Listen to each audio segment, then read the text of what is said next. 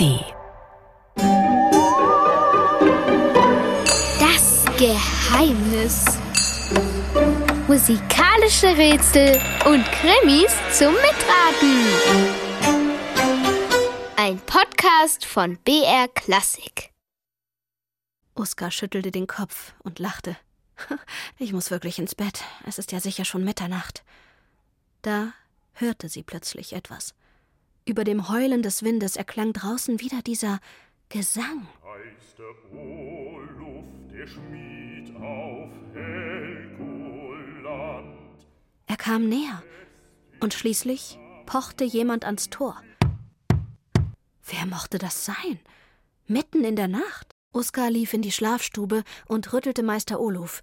Da ist wer! Schlaftrunken trottete der Schmied zum Tor und öffnete es ein Stück weit. In der Nacht stand ein Mann in einem schweren schwarzen Mantel. Haar und Bart waren ihm zerzaust vom Sturm. Über dem rechten Auge trug er eine schwarze Augenklappe, und am Zügel führte er ein riesiges, pechschwarzes Pferd. Interessant. Ein unbekannter Mensch mitten in der Nacht. Wer ist er und was will er? Damit sind wir schon mittendrin in unserem Geheimnis.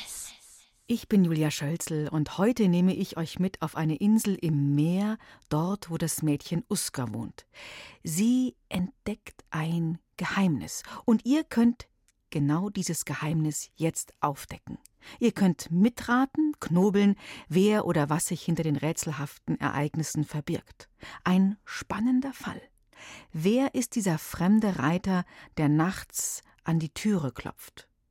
Verraten kann ich schon, dass es außer diesem Geheimnis noch viele andere als Podcast gibt und die findet ihr in der ARD Audiothek. Und für das Mitmachrätsel braucht ihr heute einfach nur eure Stimme. Und jetzt hören wir mal, was das Mädchen Uska so alles erlebt.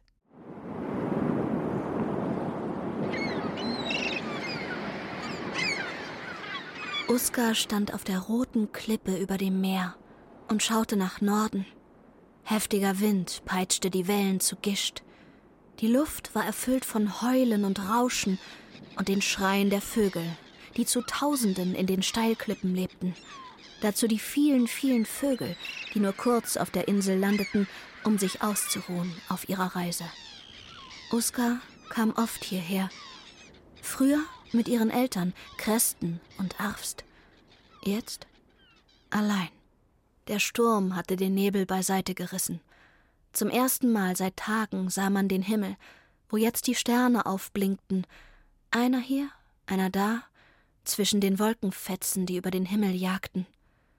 Oskar kniff die Augen zusammen und schaute in die Ferne, dorthin, wo Himmel und Meer zusammenflossen. Da drüben ist Norwegen, sagte sie laut gegen den Wind. In diese Richtung waren ihre Eltern gesegelt, zum Heringsfischen. Von dort waren sie nicht zurückgekehrt. Sie sind am Leben, sagte Uska. Ganz bestimmt. Lang stand sie da, während die Nacht sich herabsenkte. Endlich wandte sie sich ab, um zur Schmiede zurückzukehren. Es würde Ärger geben, weil sie so lange weg gewesen war. Das war klar. Plötzlich glaubte Uska, neben dem Tosen von Wind und Meer Gesang zu hören.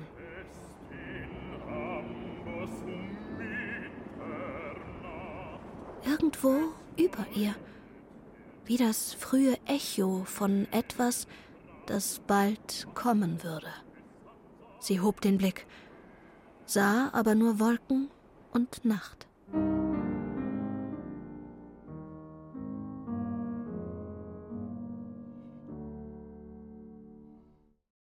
Da also steht Uska, als sie in den Nachthimmel blickt. Ein geheimnisvoller Ort, finde ich. Gerne wäre ich auch mal dort. Schauen wir uns doch diesen Ort mal genauer an. Uska lebt auf einer Insel, dort ist es gerade windig und kalt, und die Insel liegt südlich von Norwegen. Nur, da kommen ja mehrere in Frage. Also, auf welcher Insel lebt Uska. Wie heißt ihre Insel? Ihr könnt natürlich einfach mal raten, wenn ihr es nicht sicher wisst. Heißt diese Insel A. Hawaii, B. Helgoland oder C. Sizilien? A, B oder C?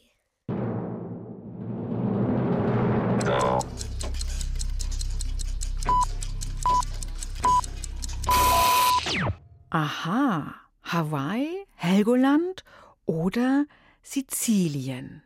Habt ihr es herausgefunden?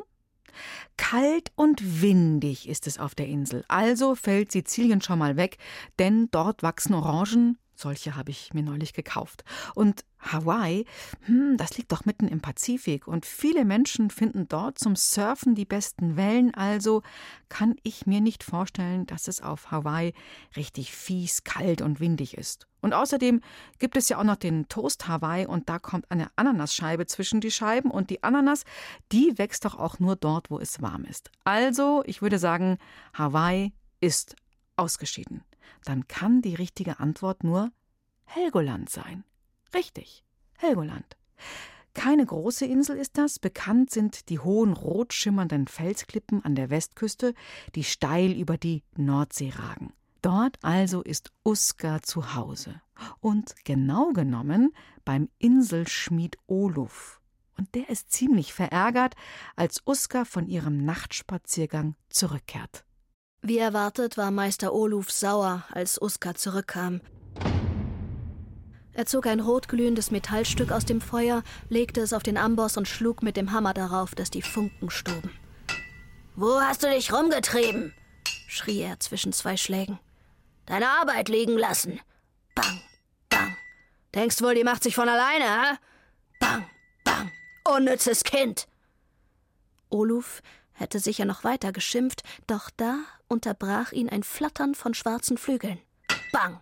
Pick! Der Schmied geriet aus dem Takt. Platsch! landete ein weiß flüssiger Vogeldreck auf seinem Kopf. Oluf fluchte.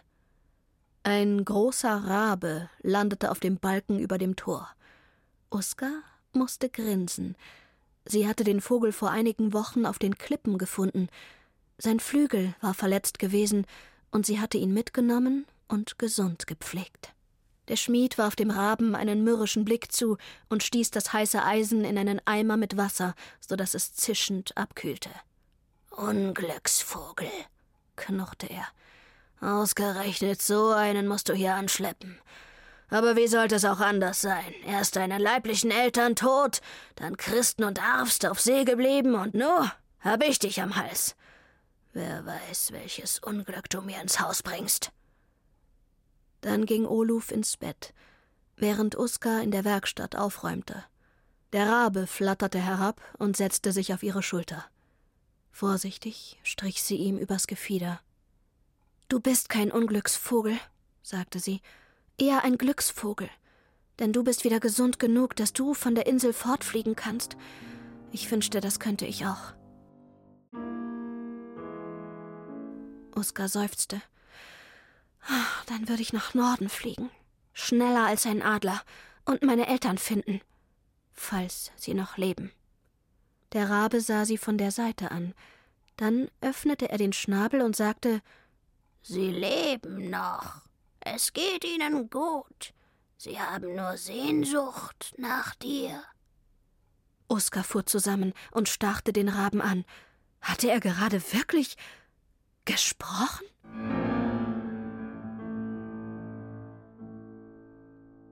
Halt, stopp. Moment mal.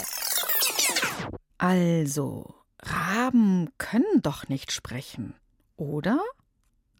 Manche Raben kann man trainieren, dass sie Wörter aus unserer Sprache nachkrächzen. Was denkt ihr, welche Geräusche machen Raben normalerweise? Klingt ein Rabe so? Oder so? Oder klingt ein Rabe so? A, B oder C? Was glaubt ihr?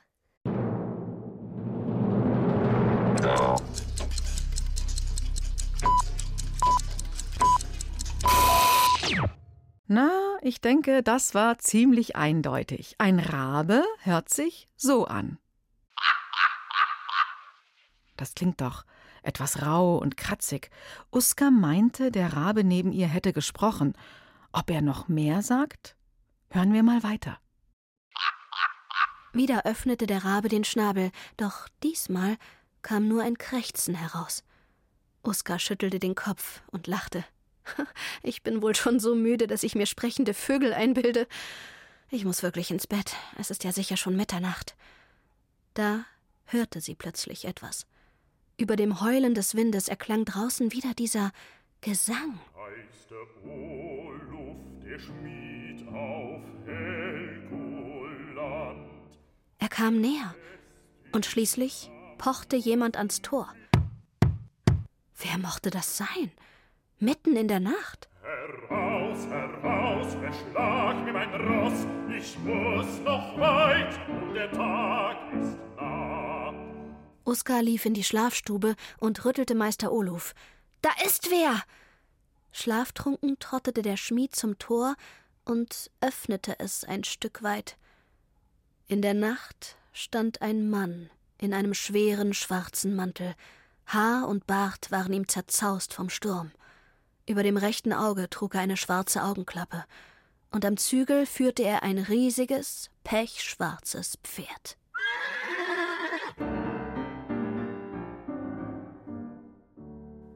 Beschlag mir mein Ross, verlangte er vom Schmied.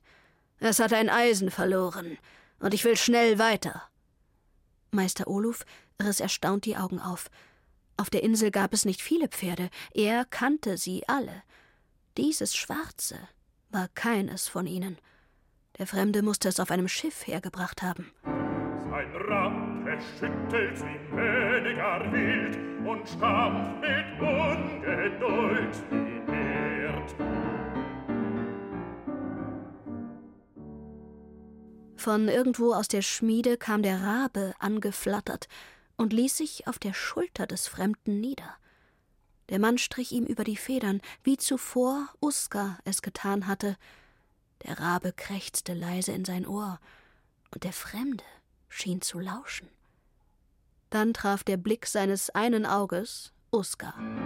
Sie hatte das Gefühl, als hörte sie wieder Gesang, auch wenn der Fremde seinen Mund geschlossen hielt. Doch bleitet schon da und dort ein Stern.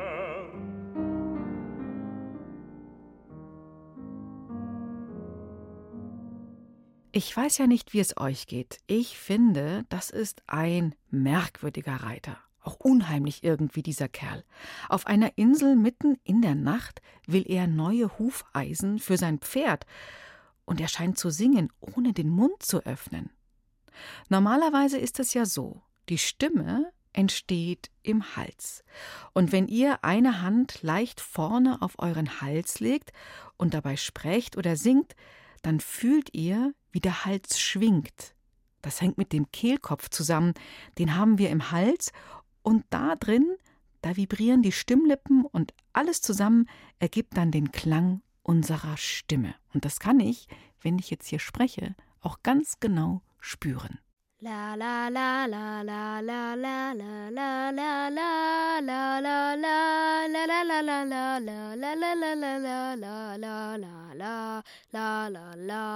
Vielleicht ist es euch schon mal aufgefallen, dass nicht jeder Mensch gleich singt, nicht schön oder schräg, sondern der eine hat eine höhere Stimme, die andere eine tiefere. Wir sprechen deshalb von verschiedenen Stimmlagen, so wie die Stockwerke in einem Haus. Da gibt es den Keller, das Erdgeschoss, den ersten Stock, den zweiten Stock und so weiter und so weiter. In der Musik unterscheiden wir vier Stimmlagen: den Alt, den Sopran, den Bass und den Tenor. Und was glaubt ihr, welche dieser Stimmlagen ist die höchste? Also das oberste Stockwerk. Ist die höchste Stimmlage A Tenor? Dies Wildnis ist bezaubernd schön. Oder B Sopran?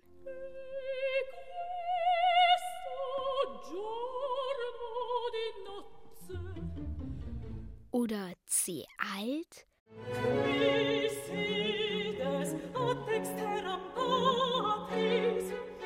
Oder D. Bass. Dann wandel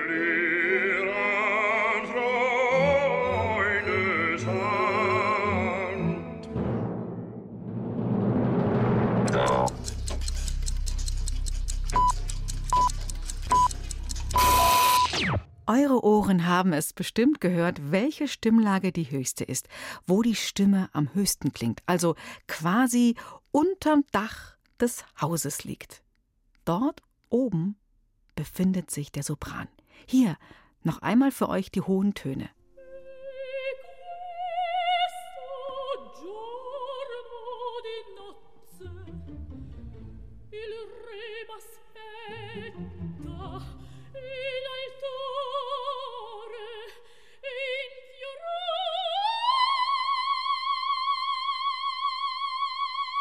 Der fremde Mensch in unserem Geheimnis, der ja für sein Pferd neue Hufeisen braucht, wie kann er singen, ohne den Mund zu öffnen? Ist der irgendwie magisch drauf oder verzaubert oder was stimmt denn mit diesem Kerl nicht? Der Schmiedmeister Oluf hat auf jeden Fall richtig Bammel vor ihm. G Guten Abend, stammelte Oluf. Woher kommt ihr so spät und wohin wollt ihr so schnell? Sicher wird heute Nacht kein Schiff mehr von der Insel ablegen. Hat das mit dem Hufeisen also nicht Zeit bis mor. Ich komme aus Norderney, unterbrach ihn der Fremde. Mein Pferd ist schnell, und ehe die Sonne aufgeht, will ich in Norwegen sein. Oluf lachte auf. Wenn euer Pferd Flügel hätte, dann vielleicht. Ich brauche das Hufeisen jetzt, unterbrach der Fremde wieder und führte das Pferd in die Schmiede. Oskar starrte auf die Pferdebeine und blinzelte. Irgendetwas stimmte mit diesen Beinen nicht. Fach das Feuer an, Mädchen, rief Oluf. Oskar griff nach dem Blasebalg und bewegte ihn, so dass er Luft in die Glut blies. Der Schmied hielt mit der Zange ein Eisen ins Feuer. Als es rot glühte, zog er es heraus und bearbeitete es mit dem Hammer, bis es die gebogene Form eines Hufeisens annahm. Halt den Huf, Mädchen, sagte er schließlich. Oskar schluckte. Sie hatte keine Angst vor Tieren, doch so ein großes, wild aussehendes Pferd hatte sie noch nie gesehen. krächzte der Rabe, als wolle er sie aufmuntern und flatterte auf ihre Schulter. Oskar strich dem Pferd über Hals und Rücken. An welchem Bein fehlt denn das Eisen? Fragte sie den Fremden, der sie forschend beobachtete. An diesem, sagte er und zeigte. Oskar fuhr mit der Hand das Pferdebein hinunter. Das Pferd ließ sich bereitwillig den Fuß hochziehen. Oluf hielt das Eisen gegen den Huf, und seine Augen wurden groß. Das Eisen war viel zu klein. Das Ross hatte gewaltige Hufe. Aber, aber, aber was, was ist das denn? Stammelte Meister Oluf. Da warf der einäugige Fremde den Kopf in den Nacken und lachte dröhnend. Das Hufeisen begann sich auszudehnen, bis es dem riesigen Huf passte. Und wie es wächst um des Hufes Rand, da ergreifen die Meister Bang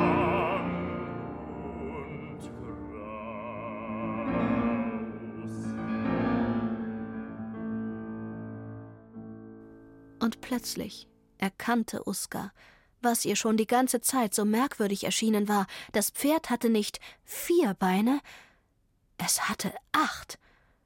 Ein Pferd mit acht Beinen? Das konnte nur eines sein.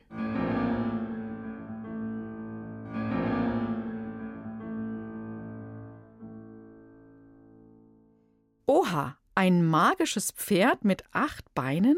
Gibt es doch gar nicht. Hm, gibt es doch? Also in Geschichten und alten Sagen? Ja. Und vielleicht habt ihr schon mal seinen Namen gehört. Wie heißt das Pferd mit den acht Beinen? Heißt es A. Black Beauty oder B. Falada oder C. Sleipnir? Kurz überlegen und. Uska, sie weiß es. Sie kennt den Namen des magischen Pferdes mit acht Beinen. Sleipnir! keuchte Uska. Sie hatte soeben geholfen, das Pferd Sleipnir zu beschlagen. Und wenn das hier Sleipnir war, dann konnte der Einäugige niemand anders sein als Odin, der Oberste der Götter. Wie erstarrt sah sie zu dem Fremden auf. Er nickte Uska zu. Nun kann ich weiter reiten, sagte er. Ich habe in Norwegen nämlich etwas zu klären, mit ein paar Riesen und Wölfen. Komm, Hugin! Damit meinte er den Raben, der immer noch auf Uskas Schulter saß.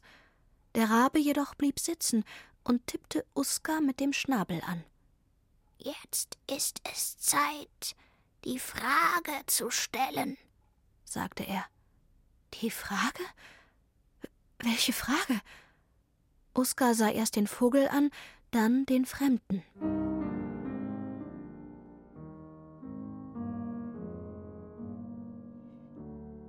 Krass, oder? Jetzt quatscht der Rabe wieder. In unserer Menschensprache. Und er rät, Uska soll jetzt ihre Frage stellen. Nur, welche Frage könnte der Rabe meinen? Soll Uska fragen, ob der Fremde wirklich der Gott Odin ist? Oder warum er eine Augenklappe hat? Oder könnte die Frage vielleicht was mit Norwegen zu tun haben? Na, grübelt mal ein bisschen.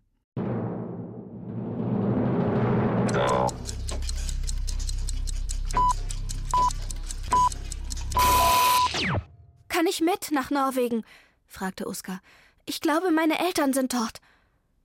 Odin verzog die Mundwinkel zu einem Lächeln. Kresten und Arfst, sagte er. Ja, deine Eltern haben Schiffbruch erlitten. Sie sind in Norwegen gestrandet und können nicht zurück.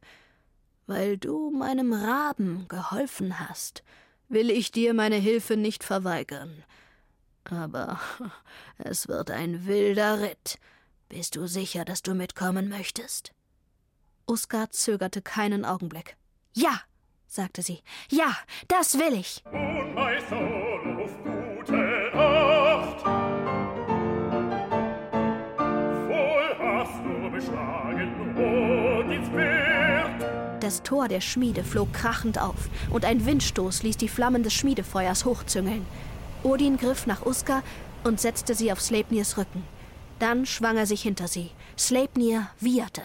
Der Rabe klammerte sich mit den Krallen an Uskas Schulter fest. Uska sah noch, wie Oluf zurückstolperte, dann galoppierte das Pferd los. Von der Schmiede durch die Nacht zur Klippe und über die Klippe hinaus in die Luft. Der Sturm nahm Uska für einen Moment den Atem. Direkt vor ihr leuchtete der Nordstern, wie der Funken aus einer Himmelsschmiede. Ich fliege nach Norwegen, dachte Uska froh.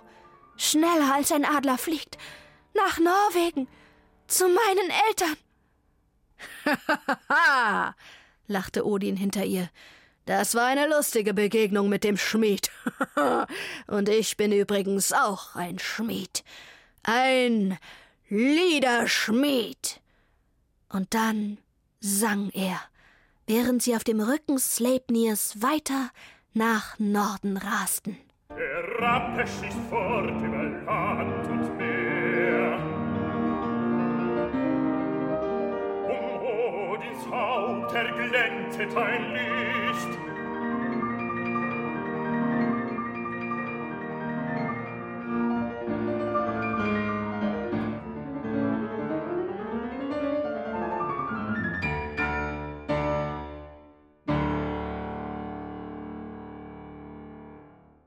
So singt Odin, während er, Uska und der sprechende Rabe nach Norwegen fliegen. Und wisst ihr was? Dort hat Uska ihre Eltern gefunden. In Norwegen. Ob sie dann zu dritt wieder nach Helgoland zurückgekehrt sind, hm, das ist eine andere Geschichte. Fortsetzung folgt. Und das war unser Geheimnis in dieser Woche. Geschrieben hat es C. Neudert, erzählt hat es euch Laura Mehr.